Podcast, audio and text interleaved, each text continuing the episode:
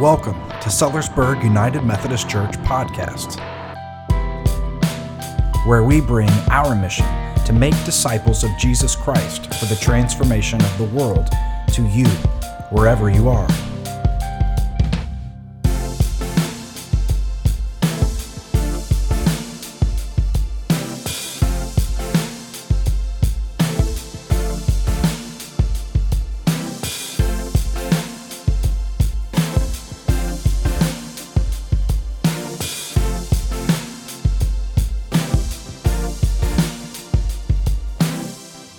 I want to tell a story and then give you a little background to the scripture reading and then talk about that scripture um, and how it leads us today.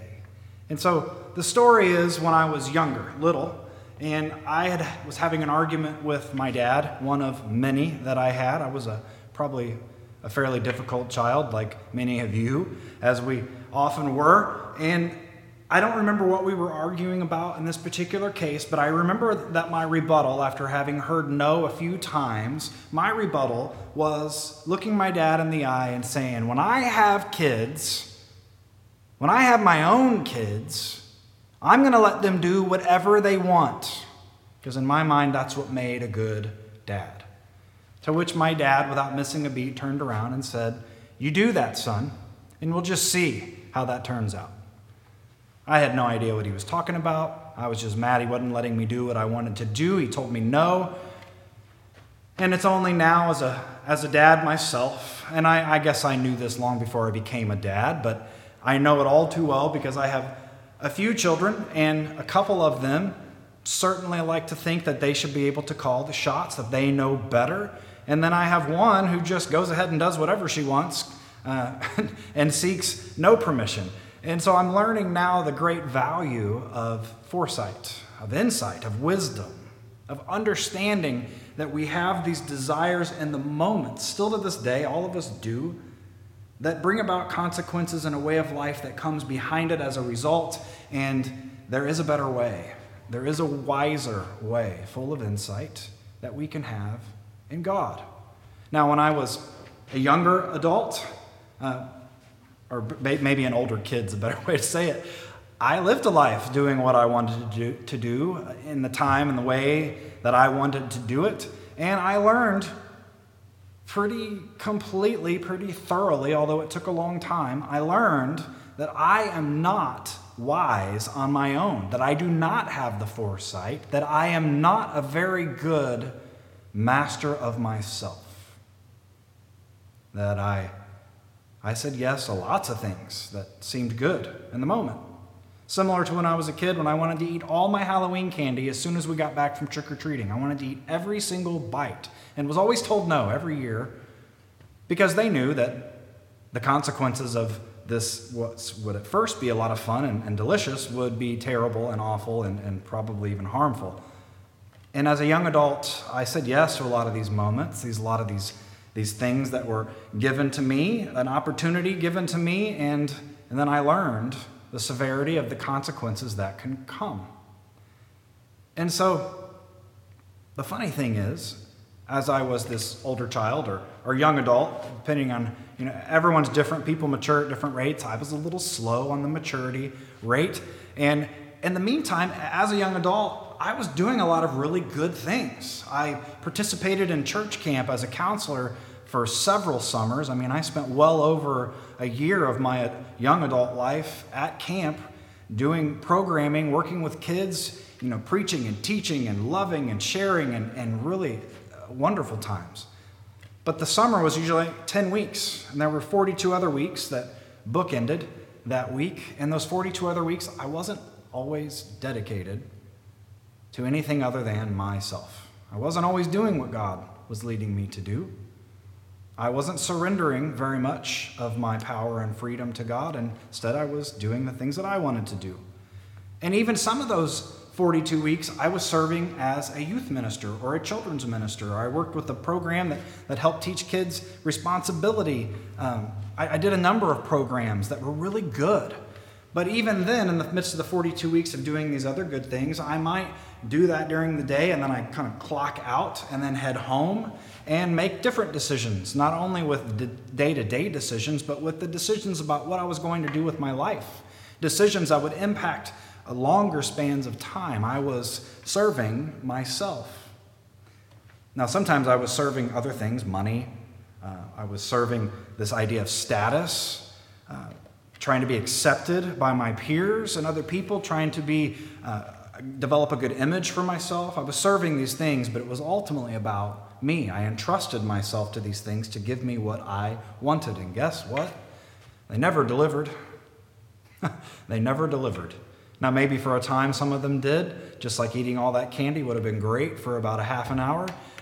And then lots of other consequences came chaos, destruction, what I would call a dead life. And it wasn't till I was a bit older when I had hit the bottom a few times and experienced some great pain that I realized I needed to surrender all of my life to only one yes, which was God. Because I knew these yeses, I knew where they led. I knew exactly where they led. I tried it different ways, tried to be smarter each time, always the same result. But this yes, I didn't know exactly where it would lead me, but I trusted that God was good and that God had greater wisdom than I did. I trusted to follow in the footsteps of Jesus Christ, who came and walked and showed us full surrender and obedience to God, invited us to follow even to the cross and even beyond into the resurrected life that, that comes after. I, I said yes to the Holy Spirit to enter into my life and begin to teach me and show me a better way to live life. And it, I'm still learning, friends. I am still learning. And I have a long way to go, but I know I am headed in the right direction. I still don't always understand where it's leading, but I know it's good. I have full trust in that. But it means I have to say yes to my biggest yes consistently and completely. Not just with part of my life, not part of my day, not part of who I am, all of who I am. All of who I am consists of a lot of different things.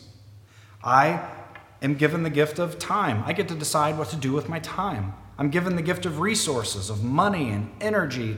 I'm given the gift of a voice and people to hear the voice. I am given the gift to share in lots of different ways and grow in life. And you know, we value time and money very highly because we use the same words. You know, we spend and invest our money and we spend and invest our time. We certainly don't want to waste our money and we don't want to waste our time. Two big resources that we have. So, I, this is all part of who I am my dreams, my ambitions, what I want to accomplish. And I have to surrender it every day and say yes to God alone. And sometimes these other things time, money, resources that I may have a good idea for. Maybe even they're good ideas, they seem good, but I have to say no because they wouldn't allow me to maintain my devotion to my big yes. And so sometimes these little no's are actually just a bigger yes. Sometimes the little yeses do serve the, the big yes, and that's great, but not always. But I work to devote myself because I trust that God has something good. Now, Paul is writing to the church in Rome as we continue into chapter 6 today. Paul has been trying to help them understand the, the longer story they've been participating in. And I covered a lot of the context last week. So if you haven't seen that, maybe pause here, go watch the first part of last week to catch you up, and then come back. Because what Paul's doing is he's continuing the image of Exodus, which is all about slavery and obedience. Now, we don't like the word slavery particularly in our culture, in our nation, with our history, our deep, dark, terrible history, with the kind of slavery that began long ago and we are still seeing the effects around us today.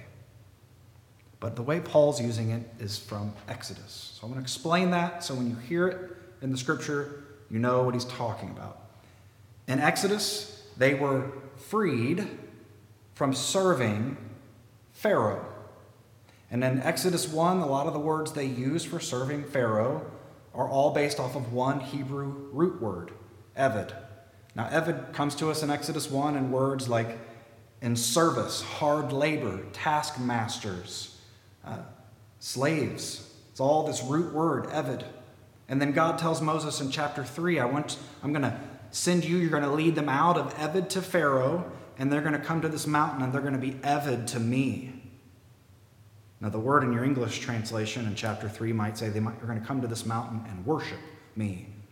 Eved is the root for worship. So the idea is that we are in our best place when we are in obedience to God. When we're serving something else, it's never going to lead us to anything good. But God leads us out of the messes we get in and leads us into this new way of life, fullness of life, eternal life, life that is truly free, life that is truly good and fruitful. But we only do that when we surrender to God. So this service gets flipped, gets flipped on its head. It's bad over here, but actually it's good over here because it's everything we need when we follow the way and will of God, the wisdom that's beyond our immediate foresight and insight in our current state. And so, he then also uses the symbol of uh, soldiers putting on armor because in the first century they would have known exactly what he's talking about. He talks about presenting your instruments as weapons, um, not to sin, but to righteousness. He's going to talk about that. What he's picturing is a soldier putting on armor. So, putting on the things on his legs, on his body, the shield, the helmet, the sword, uh, being ready to do what you do when you put on those instruments. You're going out to serve the will of your commander and to, and to to serve in this particular way as a soldier. He's saying, Church, you have all these things in your life. You have the time, the money, the ambition, the desire, the resources, your audience, your voice. You have these things that you put on that are a part of you. And you've been giving them to sin, but you're invited to give them fully to God, which will lead you into this new way of life. So, with that background, let us go to the scripture. Chapter 6, verses 12 through 23 it is written. So then, don't let sin rule your body so that you do what it wants. Don't offer parts of your body to sin to be used as weapons to do wrong. Instead, present yourselves to God as people who have been brought back to life from the dead, and offer all the parts of your body to God to be used as weapons to do right. Sin will have no power over you, because you aren't under law, but under grace. So what? Should we sin because we aren't under law but under grace? Absolutely not. Don't you know that if you offer yourselves to someone as obedient slaves, that you are slaves of the one whom you obey? That's true, whether you serve as slaves of sin, which leads to death, or as slaves of the kind of obedience that leads to righteousness. But thank God that although you used to be slaves of sin, you gave wholehearted obedience to the teaching that was handed down to you, which provides a pattern now that you have been set free from sin, you have become slaves of righteousness. I'm speaking with ordinary metaphors because of your limitations. Once you offered the parts of your body to be used as slaves to impurity and to lawless behavior that leads to still more lawless behavior. Now you should present the parts of your body as slaves to righteousness, which makes your lives holy.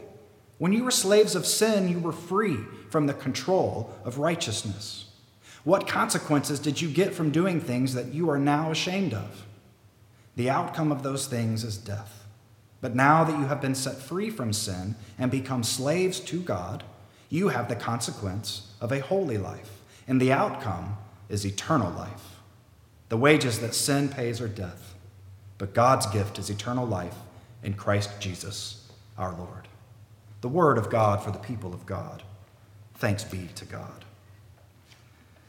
So you see, Paul is reminding them of their identity as baptized people, as a baptized church walking in a newness of life, a walk that is not about believing and thinking the right things, but it is about continually and constantly saying yes to the right thing, doing the right thing, letting everything in your life, all of who you are, be devoted to this yes, trusting that by doing so, God will bring you all the goodness and fullness of life you could ever imagine for here and now and forevermore.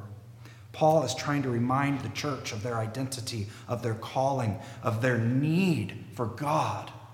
Because when we were doing all the other yeses, when I was a child and struggling, even though I was baptized in the church, brought up in the church, doing lots of good things, I hadn't fully understood how to give all my life.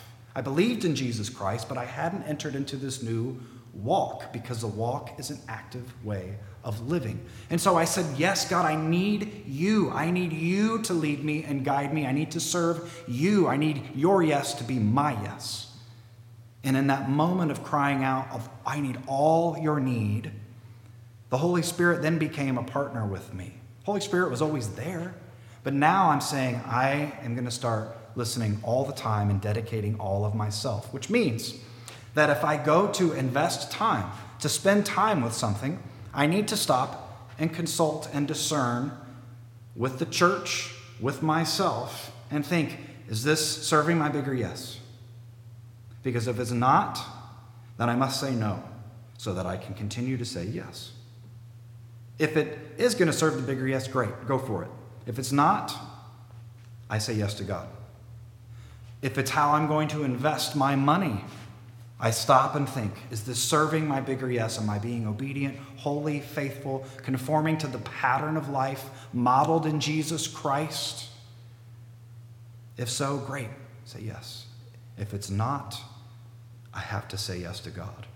If I'm going to speak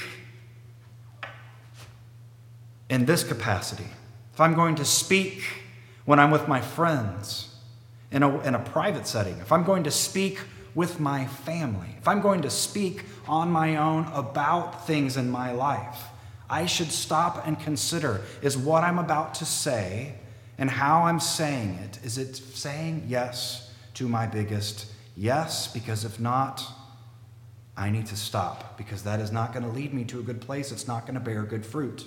If I'm going to post something on social media, is it serving my bigger yes, or am I just angry right now and it's going to make me feel better? Is it serving the bigger yes? When I'm invited into discussions on racism to understand what's happening around me, is it serving my bigger yes? Or not? Just saying, no, I don't want to hear it because it makes me uncomfortable. Is that serving your bigger yes to God, to understanding God's justice and way of life, or is it not? If you are in a relationship that's abusive and you're scared to death, saying yes to God is trusting that God will lead you, that God defines who you are, that God has nothing but joy and life for you that you are worthy and precious and sacred, and you are made worthy in Jesus Christ to have these good things, which means doing really scary things and saying no and, and riskiness. And we've all, not all of us have been in that situation, but we all know somebody who has. We've been battled addiction, we've battled anger and pride and status, and we've had we have to start breaking the pattern of the old way to start establishing in the new pattern, letting the Holy Spirit establish the new pattern in our life, a pattern of yes to God alone. Because Paul points out, Jesus showed us the way of obedience to God all the way to the cross and showed us the resurrected life that lies beyond has given us the Holy Spirit to lead us into the same kind of life. And every step that we take, every time we say yes, every time we say no, we grow in our wisdom and our awareness. We take a step closer to God. We become more holy. We become more sanctified. We become more the way we always wanted to be, full of life and grace and truth and peace. And we are being led on by the Holy Spirit who longs to lead you and who will lead you, set you on fire in your heart to purify you and to lead you in the way of goodness and eternal life, life with God here and now, to empower you and enable you to say yes because sin and death hold no power over you anymore because of Jesus Christ.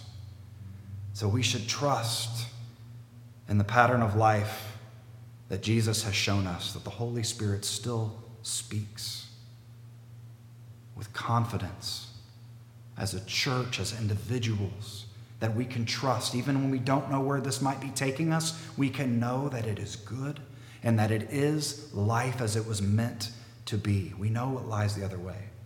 let us cast off all that stands in our way, all that might hinder us and hold us back, even if it's ourselves. Let us process everything through the bigger yes. Is this leading us toward God? Am I letting God lead me? Or am I giving my obedience to something else? My friends, nothing has power over you anymore other than what you give it. Give your life to God and let God lead you to eternal life in Jesus Christ through the power and presence of the Holy Spirit. Amen. We thank you for joining us today, and it is our hope that you have experienced the blessing of God through our time together. You'd like to know more about our church community and its ministries, visit our website at sellersburgumc.com